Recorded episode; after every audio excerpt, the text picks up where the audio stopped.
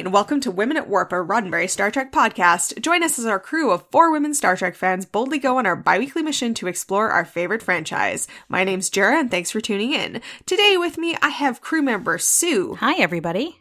aka my number one. Oh. We also have two very special guests. We have Mahogany Hi. and Kenna.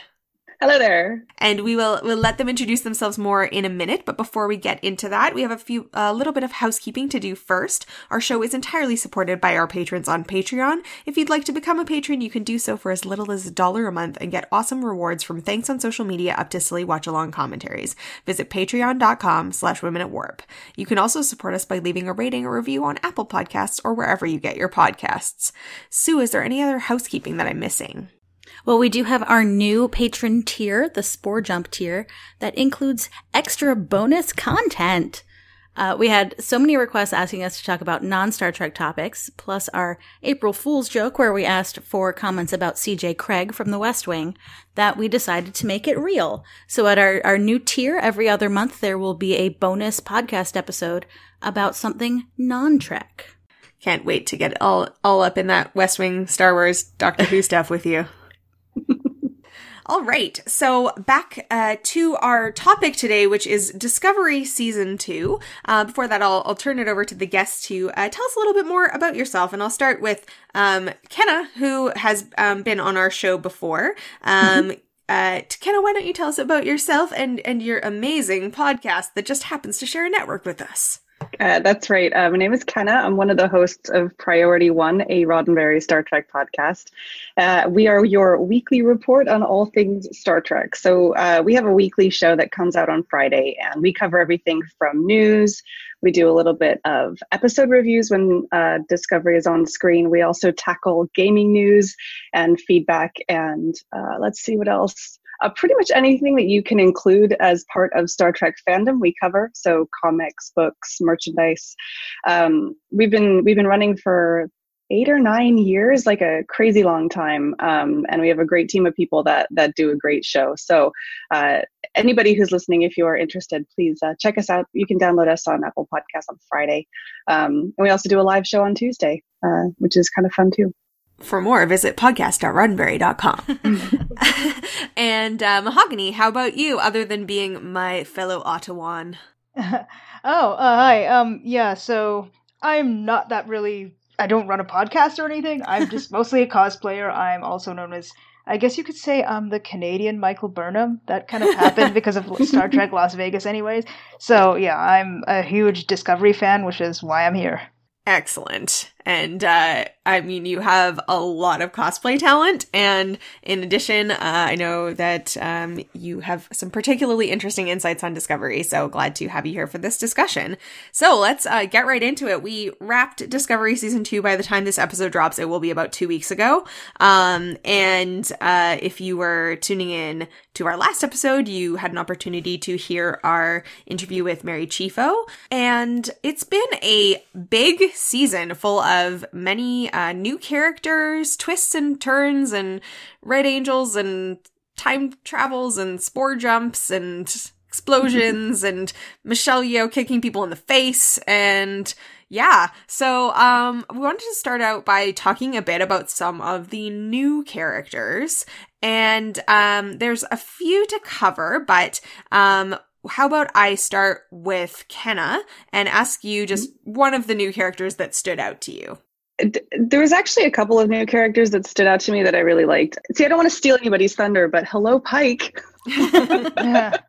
I mean, he was the he was the big one that premiered, and you know, at first I wasn't really on board with the hype, but um, Anson Mount has done a fantastic job with that character. Um, I also think the writers have done a pretty good character um, fleshing him out from like the tiny amounts that we knew before. And I, I, feel like he's now like a legit Star Trek captain, whereas before he was more of a trivia point. Um, so he's he's probably the standout one for me. But I also really really love Nhan, and she's kind of been understated the whole time, mm-hmm. and I'm really looking forward to her um, expanding into season three. For sure. Mahogany, how about you? Did you want to talk about either Pike or Nhan, or throw another new character into the mix? I'm really a fan of Nhan. Like, I love how sh- she was fleshed out and everything, but also I still think she was a bit understated and Mhm. deserved a bit more airtime in the show. Um, another one I really like, who I think is understated, is Jet Reno. She's funny with her dry sense of humor and Mhm.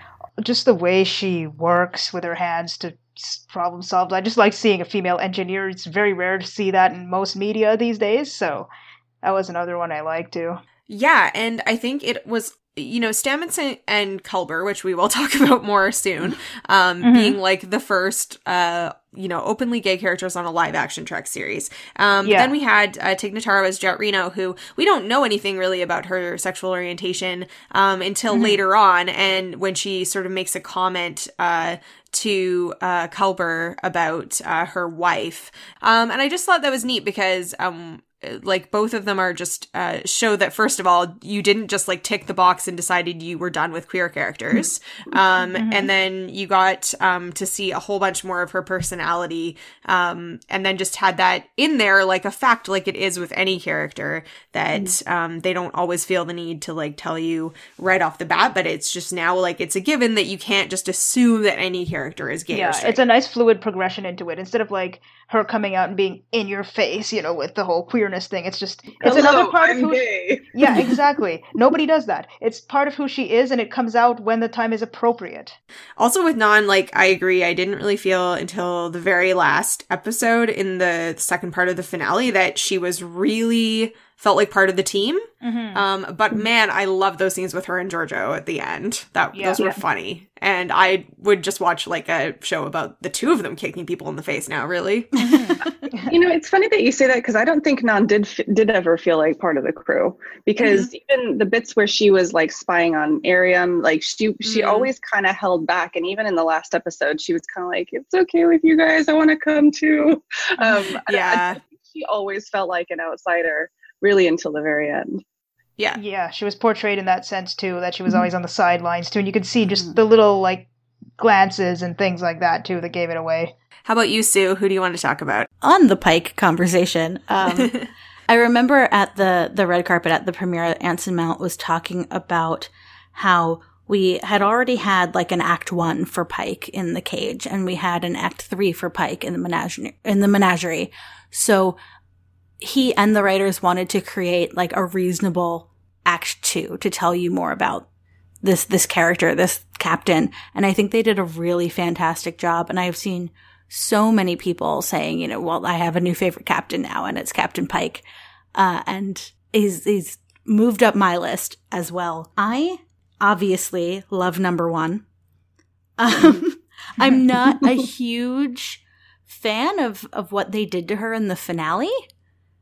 Uh, Mm. which I, I wrote about a little bit in our recap, and I don't know if we, we want to spend time on that now, but uh, I think it's fair to mention. okay. So, Yeah, because I'm not, I'm not. I'm I'm curious to hear because I, you know, I I thought you loved number one, but you making it sound like mm, maybe there's a problem. so number one is supposed to be like inc- she was supposed to be the Spock before Spock was Spock, right? Right. She was supposed to be Mhm. incredibly smart and incredibly logical, and um, the the apocrypha around why everyone calls her number one is because she was like the first in her year on her home planet of Illyria. Um, Okay. and she's like the most smart one, right? And she's Mhm. our first officer and our helmsman.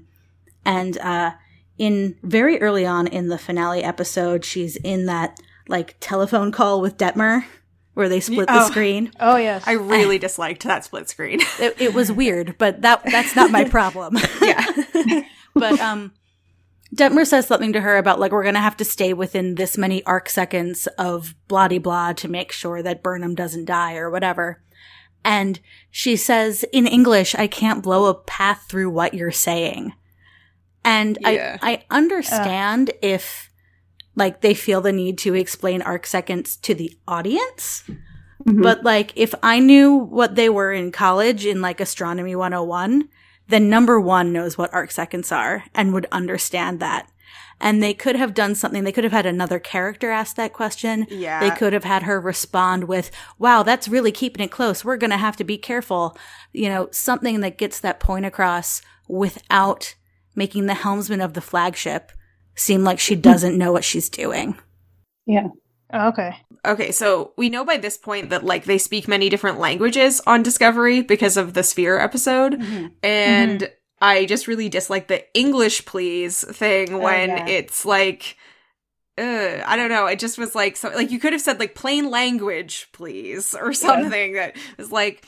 Mm, but you shouldn't also expect that everyone speaks English. Like she's not Detmer's best friend. They also did that on uh, Next Gen once or twice. Do you think that the universal translator like translates that to like whatever language the other Mhm. person is actually speaking? So when she's like plain English, like the translator says plain Klingon, please. Tellarite, please. Potentially Let's let's go with that, so it's not as bad. offensive. Yeah. yeah, like undertones of xenophobia. Yeah. Yeah. Um, Kenna, what did you think of number one? Um, I I wanted to see more of her. I I I don't think on the whole they dumbed her down. Um, I I I think that probably that scene was a little bit like the the writers used her as a as an exposition tool because you know things like there was a, there's a scene later on where she's you know she's proactively retrofitted everything in preparation and I think um, on the whole they make her come across pretty smart and pretty quick. Um, I would like to see more of that. Uh, I don't think we're going to, uh, which is kind of a shame because I think that the crew of the Discovery, on the whole, they're they're all really bright and they're all really like um, go getters, right? But number one um, came across to me as a, a, really efficient, um, efficient subordinate. Um, what you would expect more from a really professional military operation where um, the discovery crew was not quite they're a little more loosey goosey so i was kind of looking forward to seeing more of her but um, you know we didn't Yeah, one thing I was disappointed about was how um when uh she or when uh, Pike was off the ship that at least for part of it we're led to uh, uh see that Cornwell's in commanding the ship Mhm. even though Mhm. number 1 could have been commanding the ship and I was like that was just a missed opportunity. But I did like her last scenes with the, you know the Starfleet questioning them about what happened. I thought that she was fun and Yeah. interesting in that scene. i laughed out loud when she says i'm number one Yeah. yeah. thought was that good. was very cute i thought that was a cute little nod i thought it was cute Yeah. How about you, Mahogany? Um, thoughts on either number one or Pike? Um, well, we've already discussed this in person. You know, I'm not that big on Pike. Anyhow, number one, I feel like she deserved more airtime. I couldn't really form an opinion on her because I didn't really see her that much in the whole Yeah. series, in the whole yeah season. So, seems like they threw her in at the very last part, and it seemed really rushed to me. Mm-hmm. Yeah. Yeah, I am on Pike.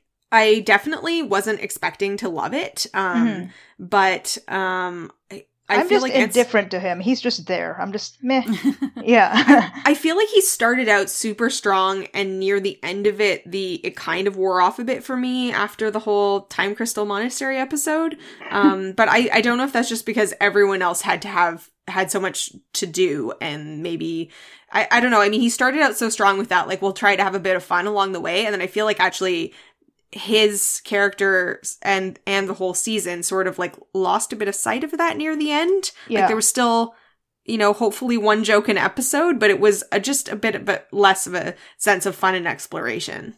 hmm It became this whole time travel thing at the end, so that whole sense of uh, fun and exploration and science pretty much just went out the window.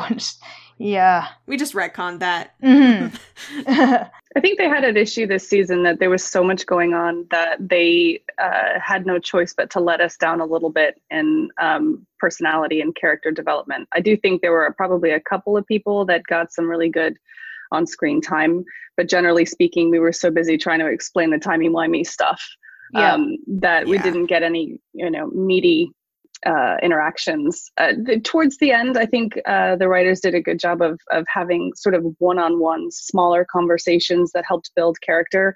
Mhm. But overall, um, I came away with a feeling of a lot of the major characters being underserved in terms of their screen time and their development throughout the whole uh, story. Yeah, there were a few that stood out to me. Like I know uh, the Saru episodes were really well done. You know, with his whole vahar'ai and that whole thing leading up to that. But as far as the other characters go, it, yeah, the basically being in a huge hurry seemed to be the theme of this whole season, in my opinion. they did Um, a whole lot. Yeah, a little bit too much, maybe. You know. Yeah, and that's what you know, going back and looking at the episodes from this season, we only had 14 of them.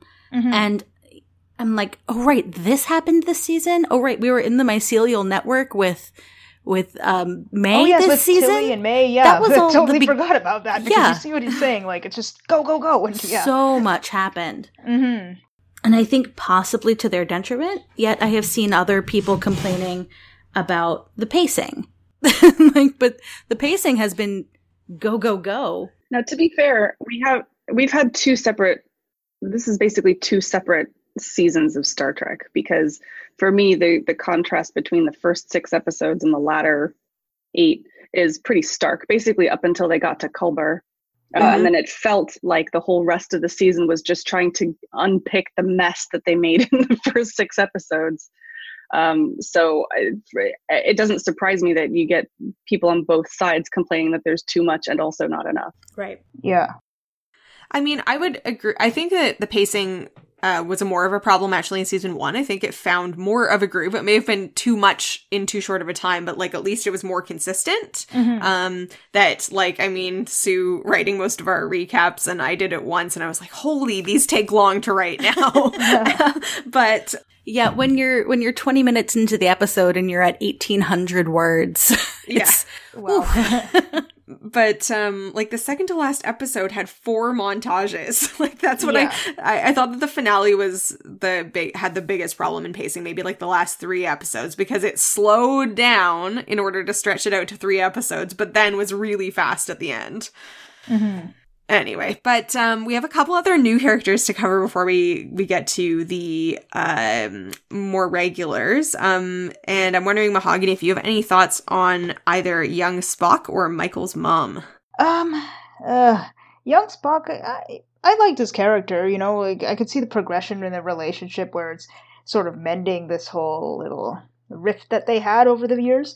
As far as Michael's mom's concerned, uh, I, I don't know what to say. She, you know, if, after seeing your daughter for so long and that's how you react, I, I just can't explain it. Just something about me bothered, something about her bothers me and I don't know what it is. I personally loved Michael's mom. I thought they did a really excellent job with her, and I thought they made some really interesting choices. Um, because I think it would have been uh, the expected and probably not realistic thing if she'd been all super happy. Oh, Michael, because she's been saving Michael yes. over and over and over again. Um, she's also seen her die a lot. Um, and with however, what, what was it, 300 and something jumps? The past to her is no longer real. It's like a, a like a a horrible video game that you have to keep, that you keep losing on the boss and you have to restart. Um, and so I absolutely believed her when she was impatient and didn't have time for any of it and was like, let's fix this Mhm. and then you and I can have our family moments. And I thought that was a really interesting choice because they could have gone the easy and more understandable route of just being happy families. Yeah, I Um, wouldn't. I wouldn't say like to go happy family, but she seemed really like abrupt to me. So that's where I was like, "Whoa, what is this?" Like, yeah, what about you sue Well, I'll take it to Spock. I think Ethan Peck did a really great job because it, it's not easy to step into a role like that. mm-hmm. But I especially loved Baby Spock. yeah Oh, yeah. oh my god so cute But so cute, but also also really good. yeah like they, both of the kids, you know, baby Michael and baby Spock were were really good and had some of the most moving scenes for me this season. Mm. And Mhm. what I really appreciate with it is that, you know, Star Trek acknowledged how much childhood trauma, and yeah, I do mean trauma, even when I'm talking about insults, uh, can have a lasting effect on someone.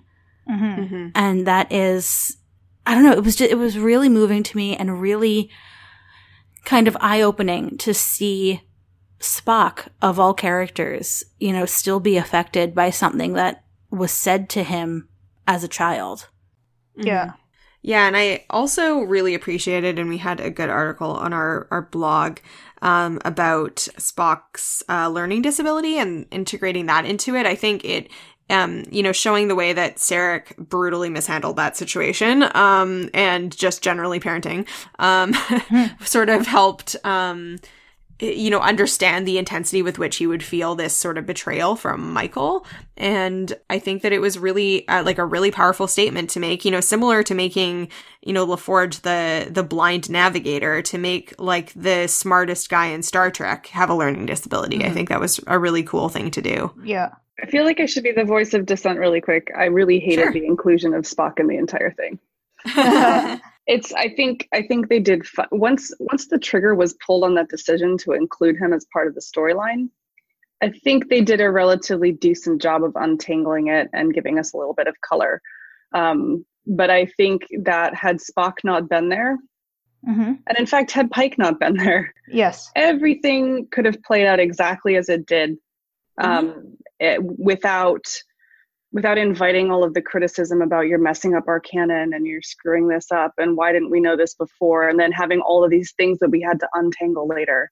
So um, i wish they hadn't done it. I i think you're absolutely right. I'm leaning towards that as well you know like i like discovery for what it was in season one and then kind of mixing in this whole enterprise and tos stuff. I'm just thinking why why are you doing this Yeah, I mean, they're they absolutely could have pulled off this season without the inclusion of the Enterprise or Pike or Spock.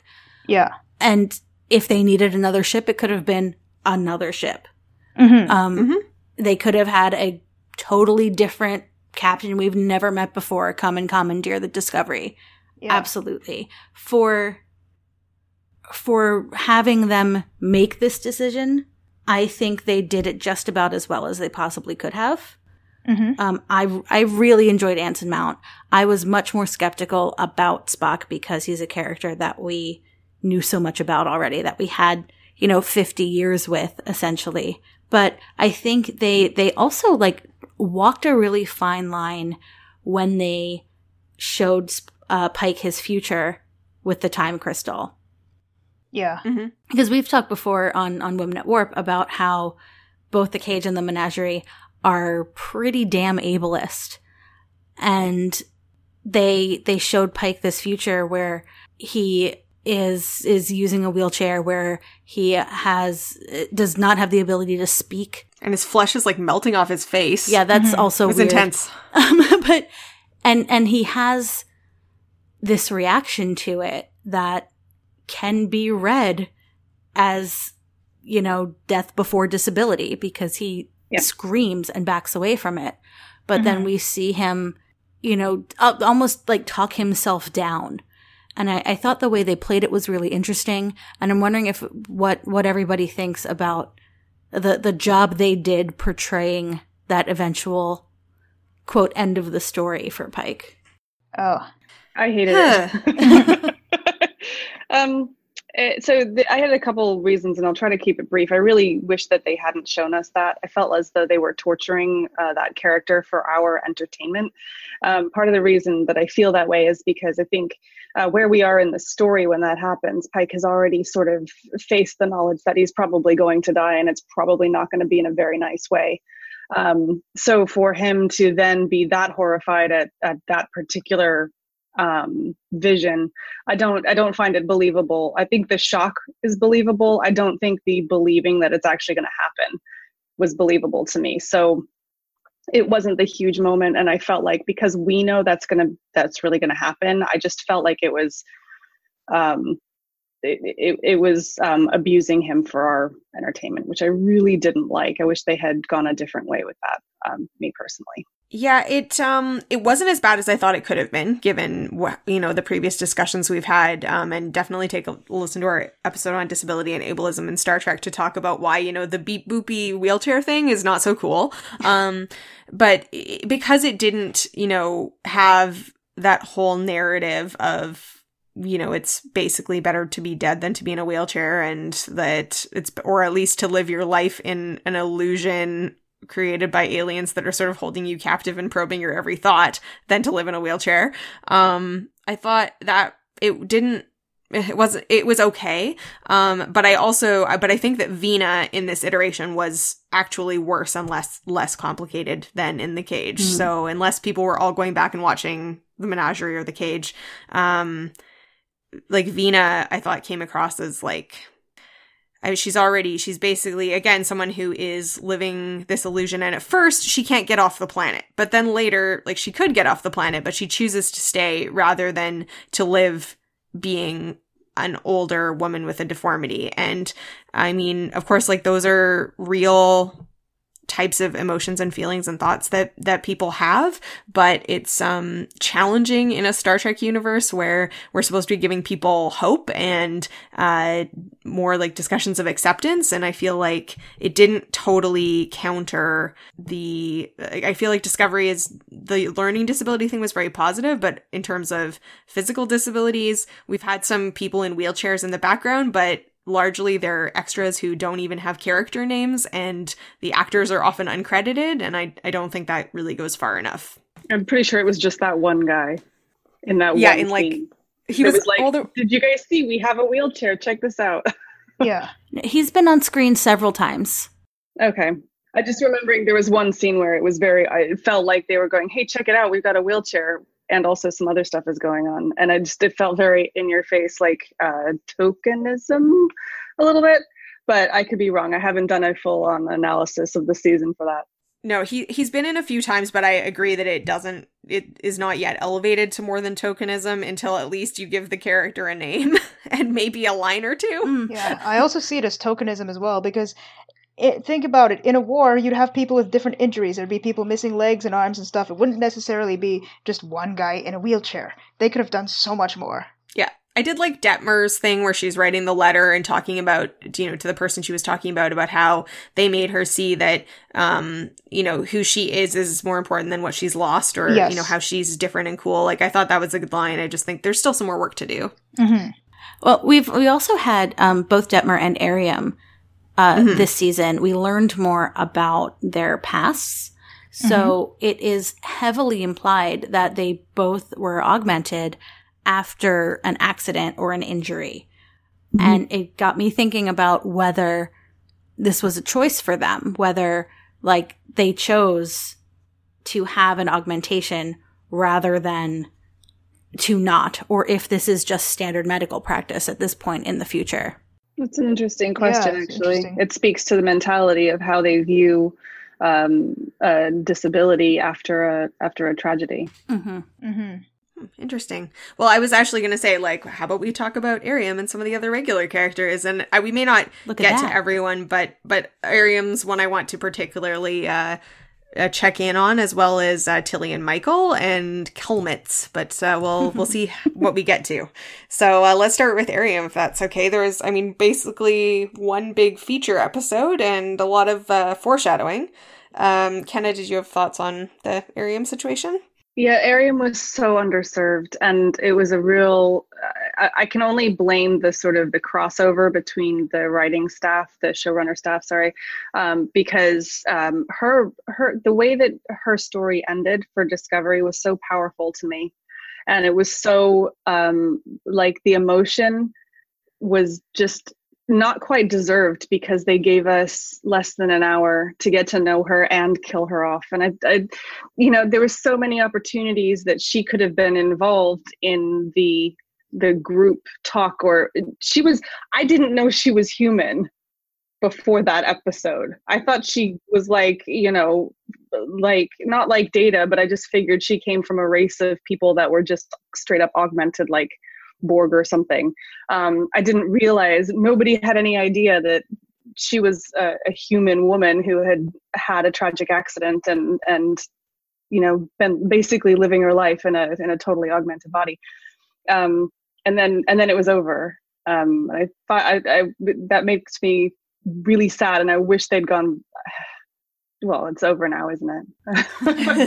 Uh, because it was really interesting and her motivations and god it broke my heart. The the whole the halfway through that episode when she asked tilly to stand next to her because she Mhm. knew she knew what was happening at that point and she couldn't tell anybody. She like physically couldn't tell anybody and the whole rest of the episode she was trapped and it just broke my heart that whole episode. Um, but we didn't get anything else from her except that one episode. Is it underserved or is she underserved because of the way Discovery is written, where it's not standalone stories? Because we've had this before with with Sito Jaxa in Lower Decks. Mhm. where we we got to know her, loved her, and then lost her all in one episode. The thing is, she was so Airiam was so pivotal, and this wasn't a story about Airiam. This was an incredibly pivotal episode for the entire season of Discovery.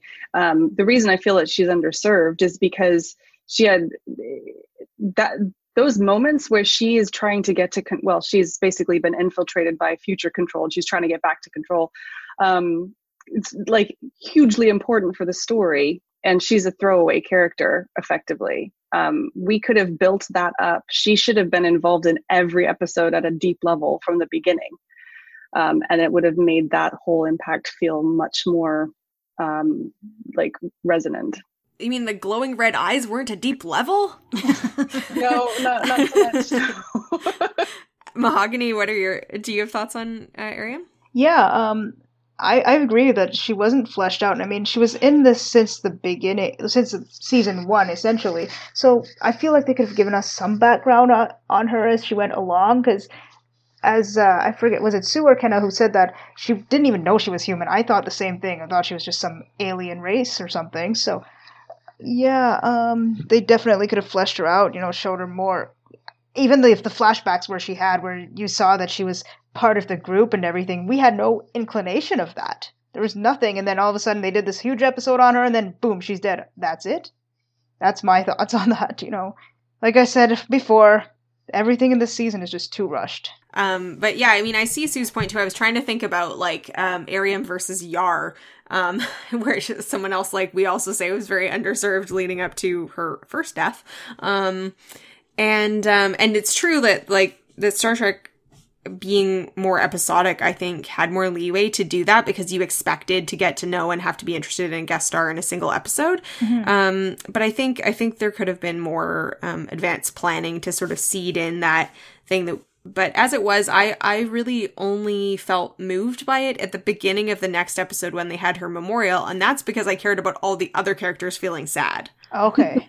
See, that's why I'm I'm not like resonating with all of you because I don't have any I don't know, when I watch stuff I don't really get that emotional feeling. I'm just like it's hard to describe, but it's not just you. I had a hard time connecting with all of the characters really in Discovery. Um, and it, I'd, I'd, say that improves by the end, but there mm-hmm. there definitely isn't a character that I feel uh, represents me or that I in some way identify with. It's I've never been able to connect that way. Mm-hmm. Okay.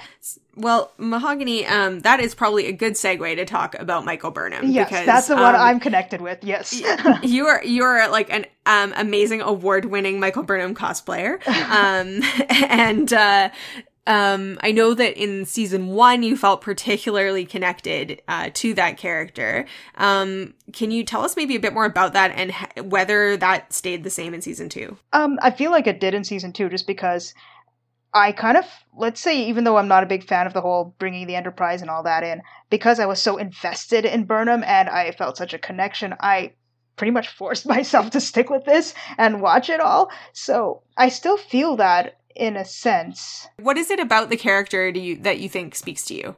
Well, aside from the uh, striking resemblance, um, probably just her mannerisms and the way she interacts. What spoke to me a lot in season one was a whole, you know, outsider thing because my background's kind of like that too. I was not raised by a Vulcan father, but I did have like that whole sort of kind of cold and distant upbringing. So to to see a character who is like that on TV, it really spoke to me, and I felt like I actually had some representation after 32 years, never seeing anyone like that. And also, you know, being a black character who is just existing and doing her thing, and nobody mentions her race. That's another point that I think mm-hmm. is great. Yeah, definitely. I want to throw a question out there to um, whoever has thoughts on this, um, which is um, a critique that I've I've seen several times this season was about um, the um, a bit of the change that we saw in Michael's character in terms of her emotionality. Mm-hmm. And uh, particularly if you watch the first four seasons of season one, uh, where, you know, she's um, almost, you know, Georgiou's having to sort of coach her to be more, uh, more cheerful and then you know she's going to her first party and all that kind of stuff after being mm-hmm. you know mm-hmm. very uh, vulcan like yeah. um that in season 2 she she's very openly emotional um frequently and i'm wondering if anyone has any thoughts on that okay so my thoughts on this were yes it's good to see her growing emotionally but my critique is why is she always crying there are many more emotions in humans than you know, sadness and anger. And I feel like that's what we were seeing most of the time. She's sad or scared and crying, or angry and beating the crap out of somebody. So, you know, I feel like there could have been like some a range where they show her a little bit of happiness or different, just different feelings, you know. So Hmm. I know it's- it's kind of like mirroring Spock almost because he had that whole rage issue where he's like, I like feeling emotions, and he throws a chessboard. So, and then the next a couple episodes later, you see Michael wailing on this bag and punching Leland in the face, which is cool. I would do that, but yeah, I, I may have yelled, kick him in the balls. What I picked up on is that they kept telling us that Michael blames herself for everything. Mhm. She blames herself for the Klingon War. She blames herself for Spock. She blames herself for whatever. And I don't remember that overwhelming guilt being a part of season one Burnham's character. I feel like it was there, but it wasn't front and center. She still had that, you know, I have to pay for my crime kind of guilt feeling, but now since she's pretty much been uh, reinstated, the guilt is redirected to Spock and everyone else and everything else happening. That's the way I'm seeing it. yeah. What about you, Kenna? Um, Burnham's a complicated character for me. I like the fact that she's evolved um, beyond her, beyond the sort of the Vulcan teaching. I think she had a lot of trauma that happened to her in the last season that makes it believable that she's sort of ultra emotional um, this time around. But she's uh, able to still see the value of logic, so I appreciate that. Um, I- I'm, I'm I don't know how to phrase this in a nice way she's like the Marcia Brady of Star Trek. Like everything is about like literally Airiam says it's all about you, Michael. Like it's everything's about Michael. Um of course and- it is. It's all about me. and- and um, it, it's um that bothered me a little bit. She's really petulant. She's she interrupts her captain. She's just she does whatever she wants to. Um, I don't personally like that part of it. I'd like to see her a little bit more restrained, um, but I do find it believable. I think her her her character is cohesive, if that makes sense. Mhm. Um, it's just it's not. she's. I'm not sure that I'd go out drinking with her. That's all. well, yeah, I mean, I have mixed feelings about it because on the one hand, you know, I think back to when Star Trek Voyager first aired and this like intense fear they had about making Captain Janeway too emotional because she was the first woman captain and you couldn't go that road without people thinking that made her weak. And I like that you can have a protagonist that can be an emotional woman and a, a woman of color, um, that people are not like, you know, despite all the critic- the criticisms, um, that some, some people have out there on the internet, I haven't seen she's not strong enough. Um, and, um, this idea that like you can be a, a fully realized complex character, um, that does have a range of emotions, I think it's powerful. Um, and, um, I also agree with you that she's been through a lot that it can explain this. And I also think Sonequa Martin Green does an incredible job selling all those scenes. Um, I would say like my, my favorite moment of the season would be, uh, her, um, scenes with, uh, Saru and an Obol for Charon. Yeah, so I mean, I think there were some really, really great moments where it really worked. Um, and then there were some times like maybe the Tyler scenes that I didn't buy. Ah, it they so keep much. pushing that relationship down our throats. So it's So, enough no, I love their relationship. I do. I love Interesting. it. It's, it's Tell, funny tell me more. Well, to be fair, I like Shazad Latif because he was um he was on I think we're gonna say he was on Spooks in the UK when I was actually living there. So I've seen him before. So I like him. Maybe it's just I want it to work because I want to see more of him. Um, yeah, that's that's how I was in season one with Lorca.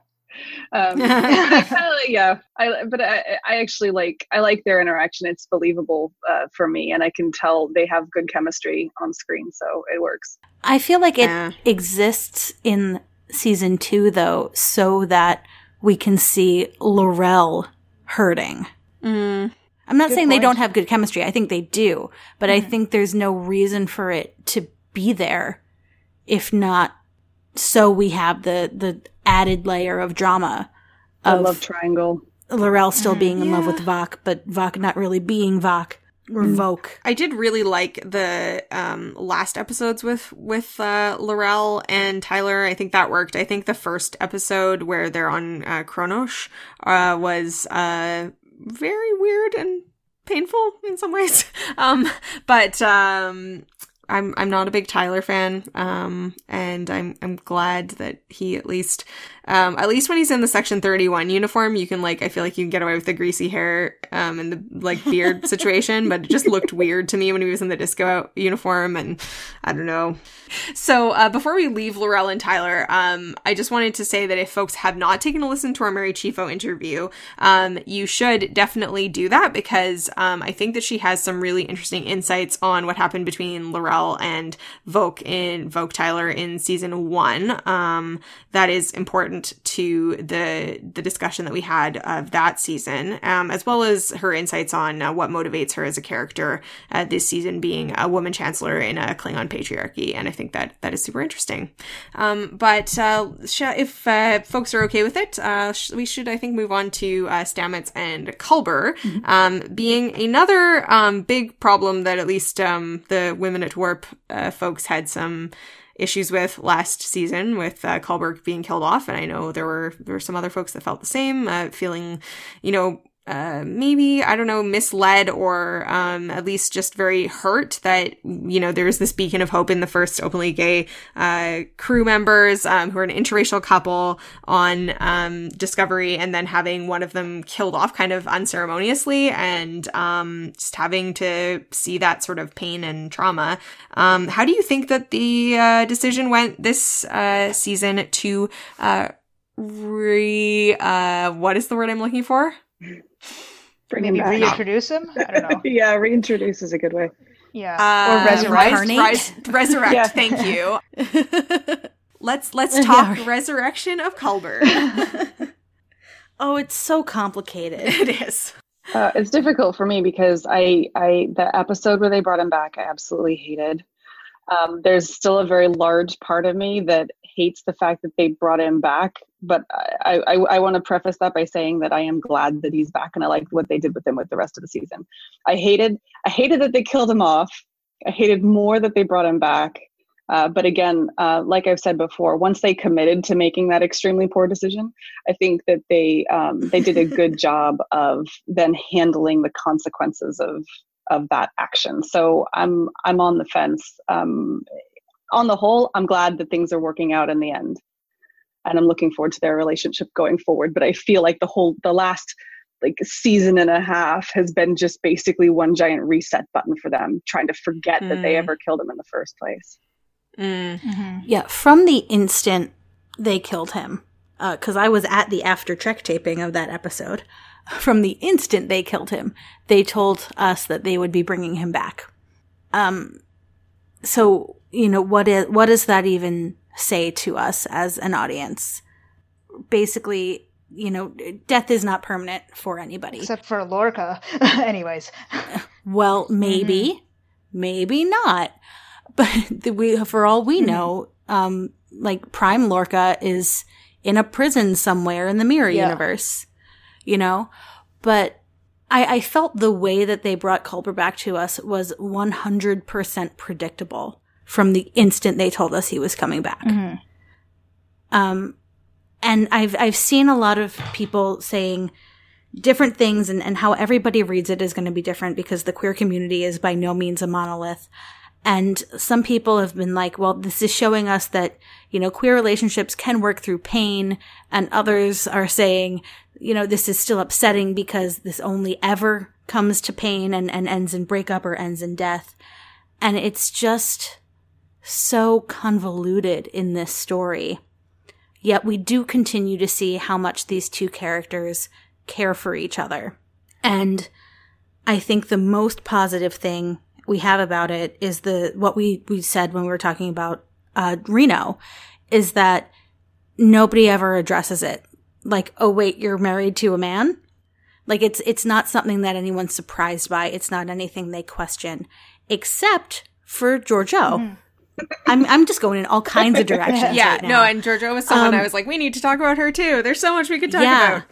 And so when when they do have that conversation, they uh both characters, both Culber and Stamets, both just sort of reiterate like, no, but we're gay. We're not we're not not gay. We're definitely gay.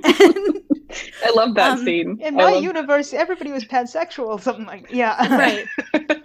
Which I think it was funny. I think like taken at face value that it is just kind of a fun scene, but it also does continue to reinforce that bisexuality and pansexuality are only in the mirror universe. Yeah, now, now you mention it, now I'm thinking about that too, you know. As a bisexual person, it's like, yeah, another way we're getting pushed aside again, or, yeah. Well, and just, you know, the mirror universe being associated with uh, bad morals or, or evil Deviancy, uh, pretty much. means you know that that we're we're putting pansexuality and bisexuality in in a in a box of of bad intentions. Mhm. That's really interesting because I didn't read it that way. I kind of read it as the opposite way. I kind of read it as it was poking fun at straight people who are like, "Wait, are you sure you're not straight?" So, um, so I kind of read it in a very different way. But now that you mention it, you're absolutely right. It does sort of subconsciously reinforce the the notion that you know because the mirror universe is full of bad people who wear mustaches, right? Um, and Right. they're all the pansexuals. They're hidden over there in the mirror universe, right? Mhm. So With all the villainous people. yeah, I did. It's funny because I didn't read it that way at the beginning, but yeah. I would say like I'm by and large um with Kenna on this one that I think um I I wanted him to come back. I wasn't I couldn't really buy into the way it happened and that episode didn't do it for me. Um but I think given that that decision was made that the way that they handled the scenes throughout the rest of the season were very very heart wrenching but um well done. I I just want their the drama involving these two characters in season 3 and forward not to be relationship drama.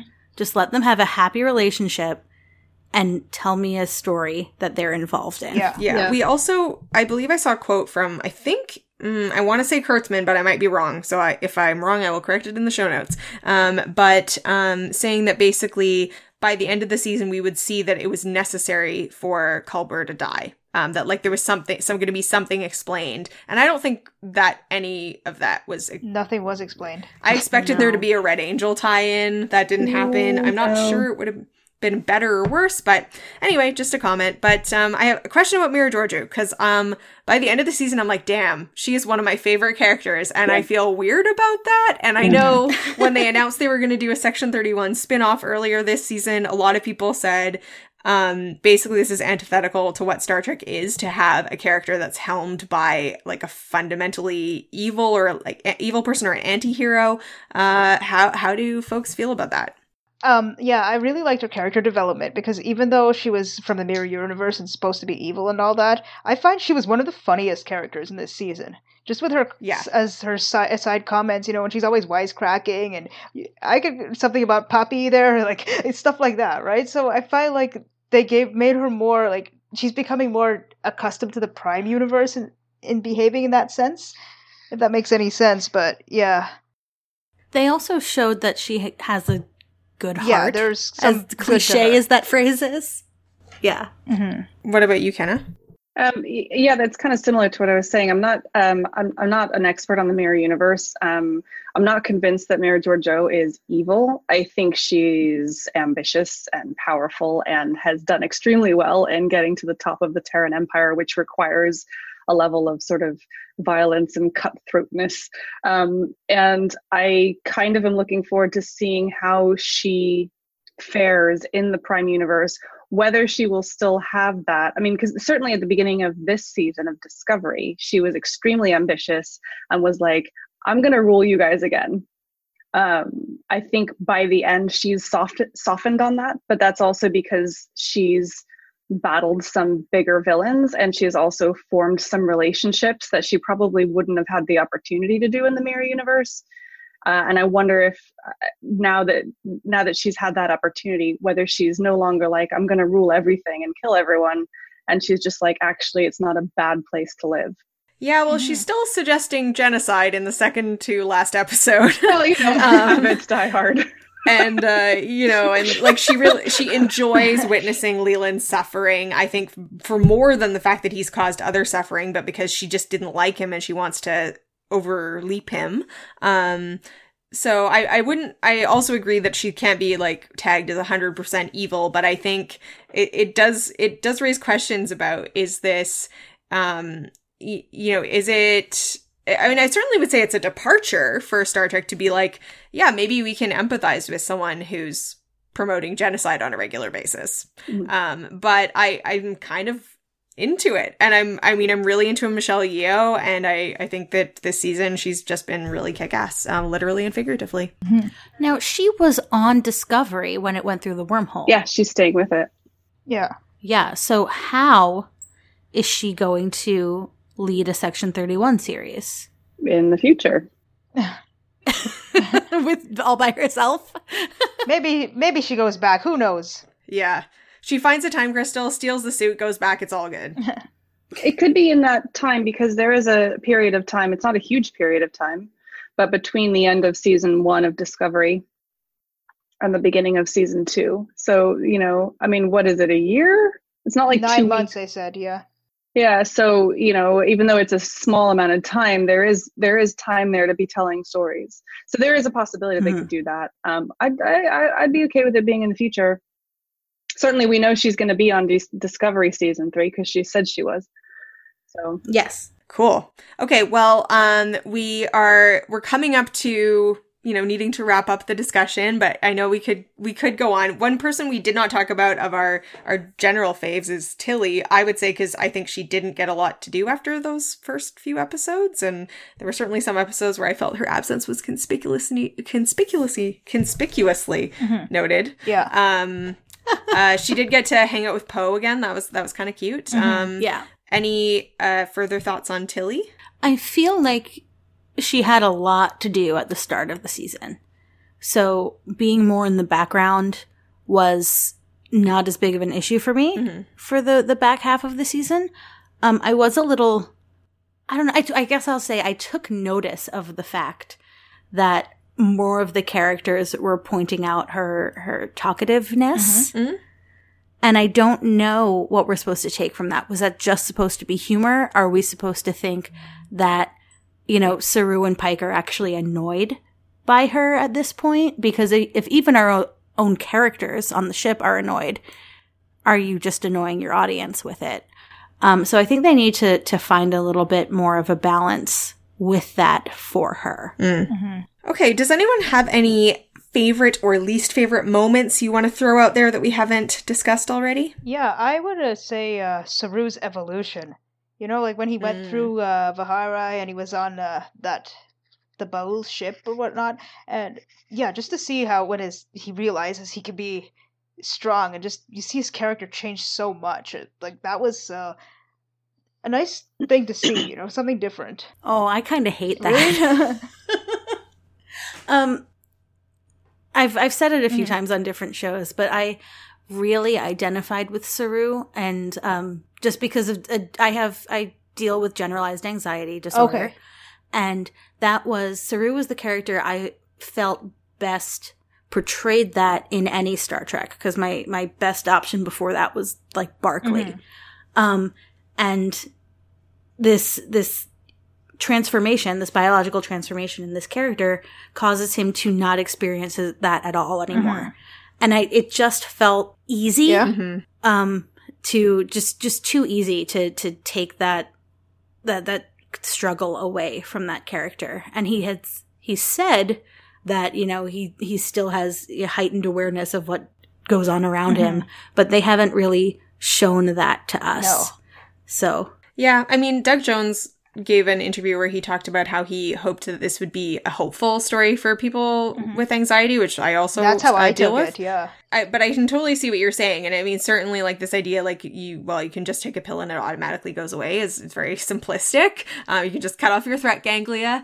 Um, Yeah. but I think I I love that episode, and I really love Siranna, and I Mhm. actually um, uh, I think like you know the idea of her the transformation she makes in an even shorter period of time Mm-hmm. and like oh you you're piloting a Ba'ul craft by the end of it Mhm. um i i really loved her and i thought uh, that the actress uh, portraying her did a really a, a great job and I'll clarify, I really liked the Kelpian episodes. I just like my own personal connection to that character. I'm like, oh, okay, that's not there anymore. Like, but i don't think it was also uniformly portrayed as a good thing which i think was a, a neat thing that they did because then they have him, you know, he almost has not enough fear.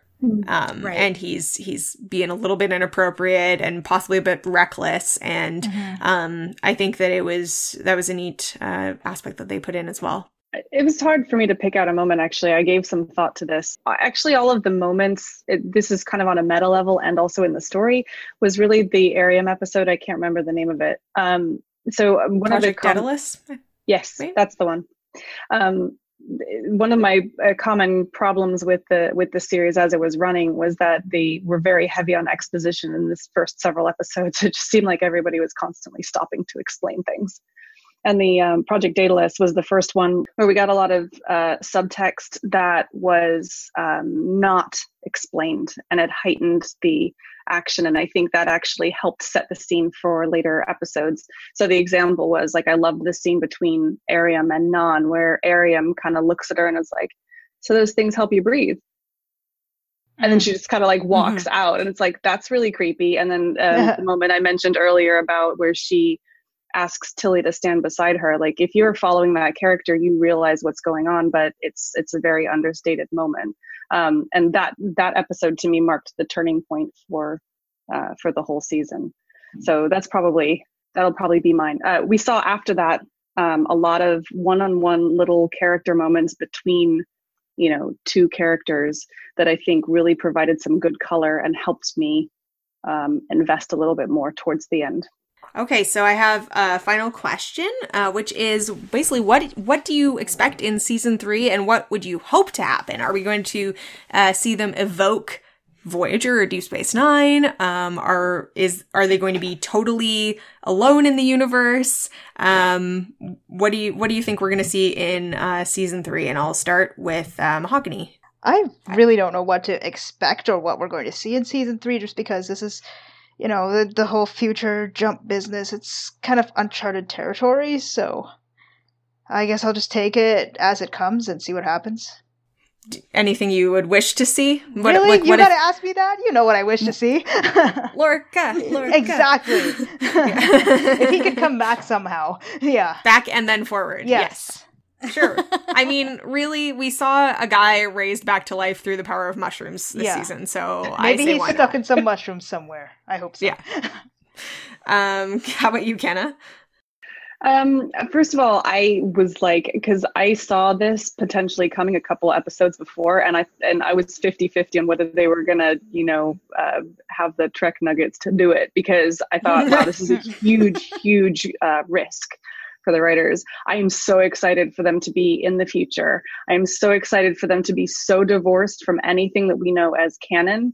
And I think that the writing team has a lot of potential to do some really good stories and go back to exploring and um, that to me is incredibly hopeful.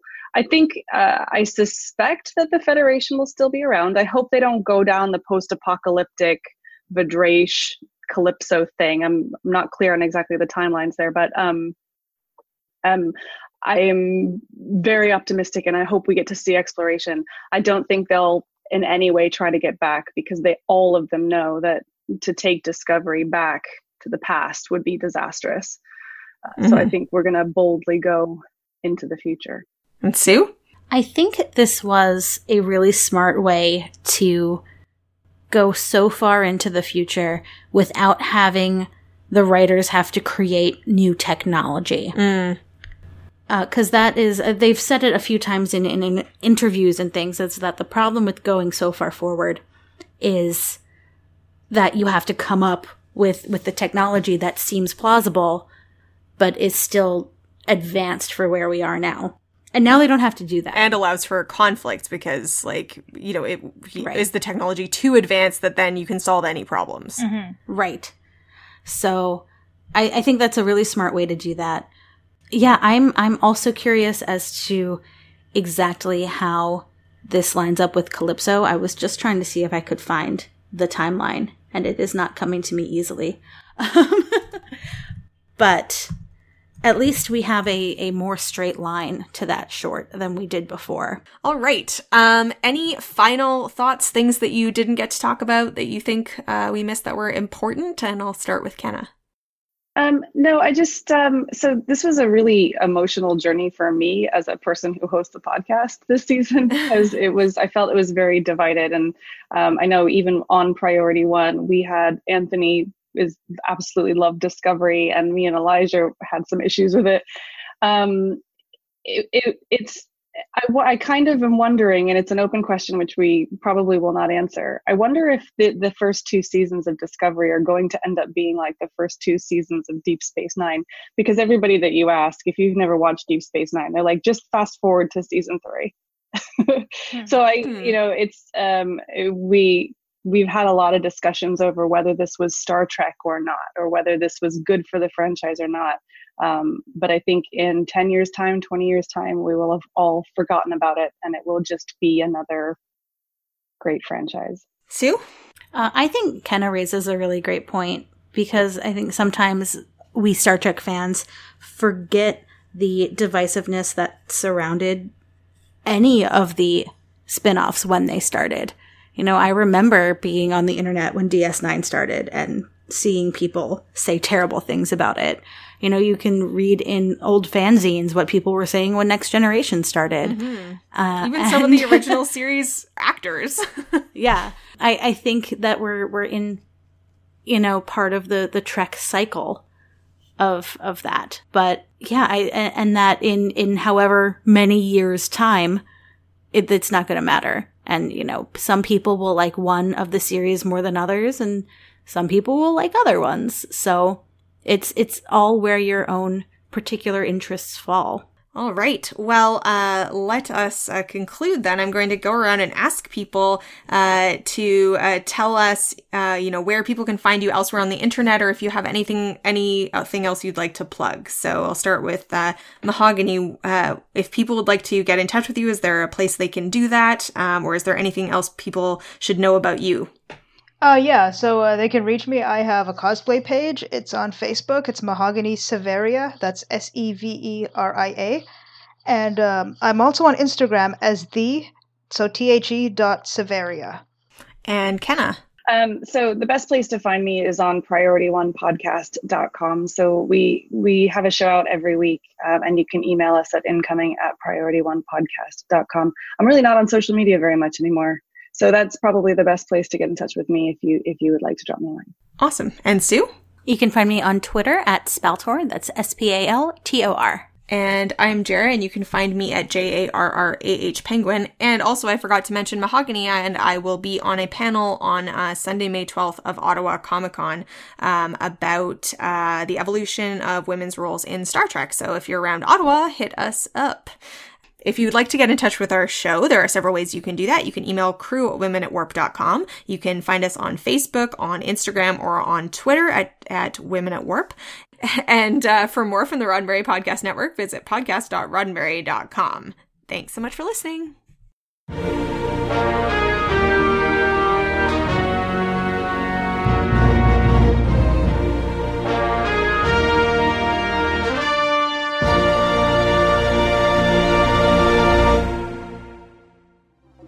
The Roddenberry Podcast Network. Podcast.roddenberry.com.